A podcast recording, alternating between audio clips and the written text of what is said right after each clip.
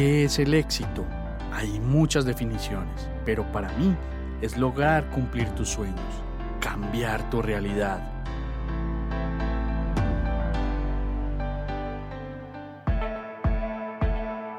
Te quiero mostrar cómo yo y otras personas hemos logrado nuestro propio éxito. Conocerás de primera mano qué hemos hecho para llegar donde estamos, nuestros hábitos, nuestros pensamientos, nuestros pilares e incluso nuestros miedos. Alguna vez alguien me dijo, escucha atentamente a las personas de éxito y mira lo que hacen que tú no haces. Y esto cambió mi vida para siempre.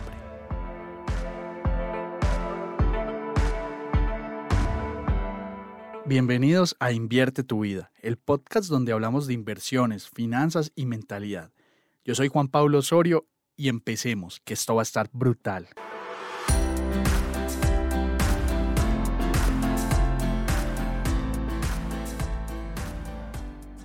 Las deudas. Qué dilema hablar de esto. Yo me acuerdo que mi mamá siempre decía que es mejor tener crédito que plata. Cuando niño yo no entendía muy bien esta frase, pero hoy la entiendo perfectamente. Y si la miras desde el contexto de comprar pasivos con deuda como un celular, como ropa, un carro, pues básicamente estás haciendo una mala aplicabilidad de esta frase.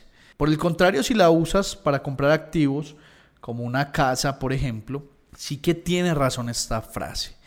Y es que entre más apalancamiento, va a ser mucho mejor tu inversión. Y es que hay mucha gente que le tiene mucho miedo a la deuda y adicional odian los bancos. Me enfrento mucho con este tipo de personas porque llegan a ser parte de nuestros estudiantes y parte del primer proceso es derribar ese odio o esas creencias o ese temor hacia la banca. Y yo te quiero contar algo. Los bancos no hacen absolutamente nada malo. Es un negocio. Es su negocio. Solo que tú no sabes jugar el juego y ellos sí. Tú compras pasivos como deuda constantemente porque quieres y te quedas eternamente pagando deudas es un grave error. Quiero que empieces a entender algo clave y es que las deudas pueden ser buenas. Recuerda el concepto usar dinero de otras personas. Usa ese dinero de otras personas para hacer dinero. Te voy a poner un ejemplo rápido. ¿No te parece un super negocio que un banco te preste 20 mil dólares que no son tuyos y que con eso puedas generar una diferencia de 2 mil dólares al año, por ejemplo? Con el dinero del banco, sin tu dinero. Así es como se juega el juego necesitas generar 10 mil dólares al año, pues entonces pides 100 mil dólares, porque ya sabes jugar el juego. Ahí entran otros factores como el endeudamiento, entran otros factores como la tasa, como encontrar una buena inversión, pero quiero que entiendas cómo se hacen ricos los ricos. Pero en este capítulo, pues no vamos a hablar de deuda buena, nosotros vinimos a hablar de la deuda mala, de esa que no sabemos utilizar y que se está volviendo un dolor de cabeza quizás para ti. Por tal razón te quiero dejar unas recomendaciones claves para que busquemos mejorar esa deuda mala, pagarla rápido y no volver a caer en ese ciclo constante de adquirir deudas malas. Vamos a empezar con el punto número uno. Vamos a priorizar deudas de alto interés. Si tienes deudas, es importante priorizar el pago de esas deudas que tienen tasas de interés muy altas, como las tarjetas de crédito. Normalmente estas deudas son muy malas porque aparte de ese alto interés, tienen costos añadidos, como lo vimos en el episodio anterior del podcast. Pueden tener cuotas de manejo e inclusive seguros. Entonces estas deudas acumulan intereses rápidamente, acumulan esos costos añadidos y pueden ser una carga financiera muy significativa e importante para ese desarrollo como inversionista que quieres tener. El segundo ítem es que debes crear un plan de pago. Quiero que desarrolles un plan de pago para tus deudas con abonos adicionales y quiero que tengas presente dos métodos que existen. El famoso bola de nieve, en donde tú coges una tablita, ordenas tus deudas de la deuda con menor capital a la deuda con mayor capital y lo que vas a hacer es que pagando todas las cuotas mes a mes de esas deudas vas a empezar a hacer abonos adicionales a la deuda de menor capital. ¿Con qué fin? Nuestro cerebro funciona como con pequeños logros. Cuando uno adquiere un logro pequeñito, fácil, alcanzable, se motiva y va con toda por el otro. Como es la deuda de menor capital, va a jugar un factor mental importante y clave, porque la deuda va a desaparecer, la deuda más pequeña desaparece, y tu cerebro va a decir, hey, sí lo puedo hacer. Posteriormente, el dinero adicional que estabas abonando a esa deuda que desapareció, más el capital, lo pagas en la segunda. Y así se repite el efecto hasta que se logra una bola de nieve. La segunda forma es el método avalancha. Vas a ordenar tus deudas de la tasa de interés más alta a la tasa de interés más baja. Y vamos a hacer el mismo ejercicio. Vamos a abonar dinero a la deuda con la tasa de interés más alta inicialmente. ¿Cómo lo hacemos? Pagamos todas las deudas mes a mes juiciosos y vamos a añadir un capital extra a esa deuda de mayor interés para empezarla a pagar. Con esto vamos a lograr la optimización más clara y concisa de nuestras deudas porque estamos abonando directamente a lo más costoso. Diferencia entre bola de nieve y avalancha. En bola de nieve la mente juega un papel importante. ¿Y qué nos dice la mente? Hey, pudiste pagar una deuda rápidamente. Avalancha puede pasar que la deuda más grande de mayor capital sea la de la tasa de interés más alta. Entonces, a pesar de que lo estás haciendo bien porque estás pagando la deuda más cara, te puedes demorar tanto tiempo que mentalmente sientas que no estás progresando y tires la toalla. Entonces por eso me gusta tanto a mi bola de nieve. El tercer ítem, vamos a presupuestar el pago de las deudas. Recuerdas el episodio del podcast donde hablamos de presupuestos. Asegúrate de incluir las deudas en tu presupuesto mensual. Esto va a garantizar que destines siempre una parte de tus ingresos al pago de deudas y evitas que se acumulen intereses adicionales, que vayas a mora, que te reporten en centrales de riesgo. Tienes que tener mucho cuidado con no ir a pagar las deudas.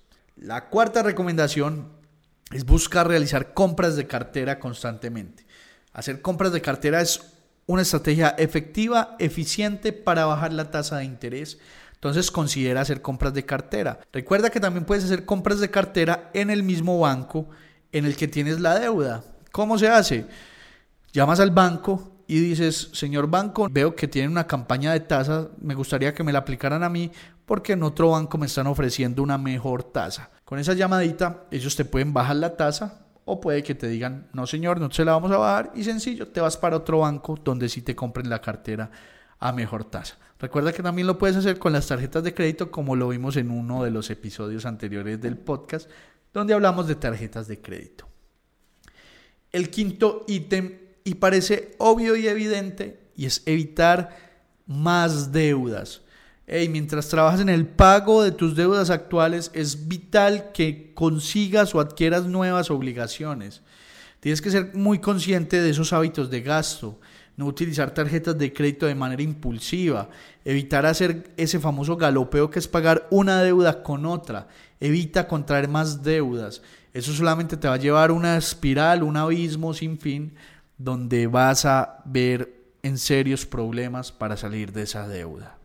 La sexta recomendación es realizar endosos de seguro para buscar mejores precios en las pólizas. ¿Qué es un endoso? Básicamente, escoger el seguro que te vendió el banco, el seguro que te obliga a tomar el banco mes a mes y venderle ese seguro a otra empresa para que te den la cobertura. Normalmente esa otra empresa de seguros te va a vender el seguro a menos dinero mes a mes. Hay que hacer una vuelta, tiene una operatividad, pero nada del otro mundo y te puedes ahorrar muchísimo dinero para que lo tengas presente. El séptimo ítem habla de el historial crediticio. Para mí es vital mantener el historial crediticio saludable.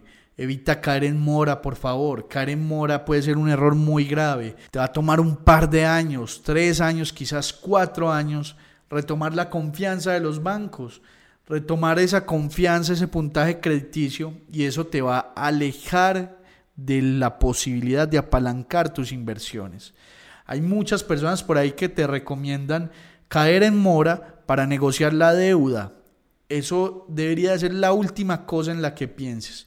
Es un error muy grave, muy común que la gente comete y se está quitando cuatro años de vida fácilmente para lograr salir de ese enrollo en el que se mete. El octavo punto es básico. Hey, si no puedes controlar tus tarjetas de crédito o esos cupos rotativos que tenés en el mango, hey, no los tengas.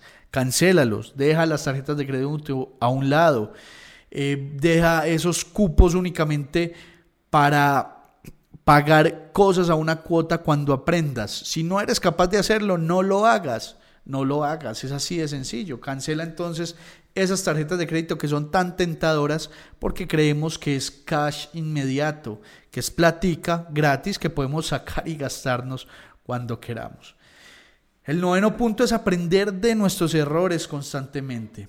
Quiero que reflexiones sobre las causas que te llevaron a contraer tantas deudas y empieces a trabajar en esos hábitos financieros. Y te aseguro que gran parte de esas deudas normalmente es por falta de planificación, es por gastos impulsivos, por no ser capaz de controlar esos hábitos financieros. Te lo digo porque muchos de nuestros estudiantes, cuando tienen problemas financieros, en su gran mayoría suelen ser atados a esto. Entonces tenlo muy presente, aprende de esos errores, que eso te va a ayudar a evitar caer en la trampa de deudas a futuro.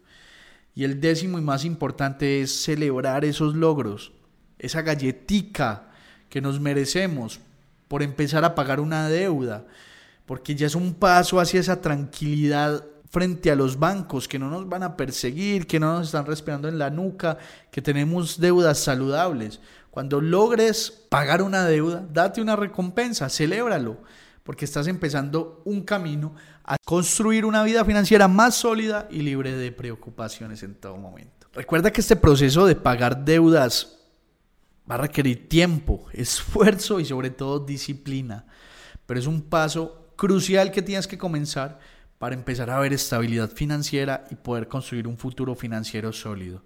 Así como te diste esos gustos, esos lujos, así como cometiste esos errores sin pensar en lo que podía pasar, Así vas a tener que hacer un sacrificio un par de meses mientras logras empezar a calmar y apaciguar esas deudas. Y recuerda que invertir siempre es para todos. Nos vemos.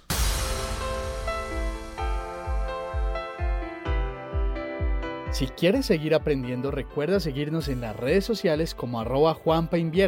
Estamos en Facebook, Instagram, TikTok y YouTube.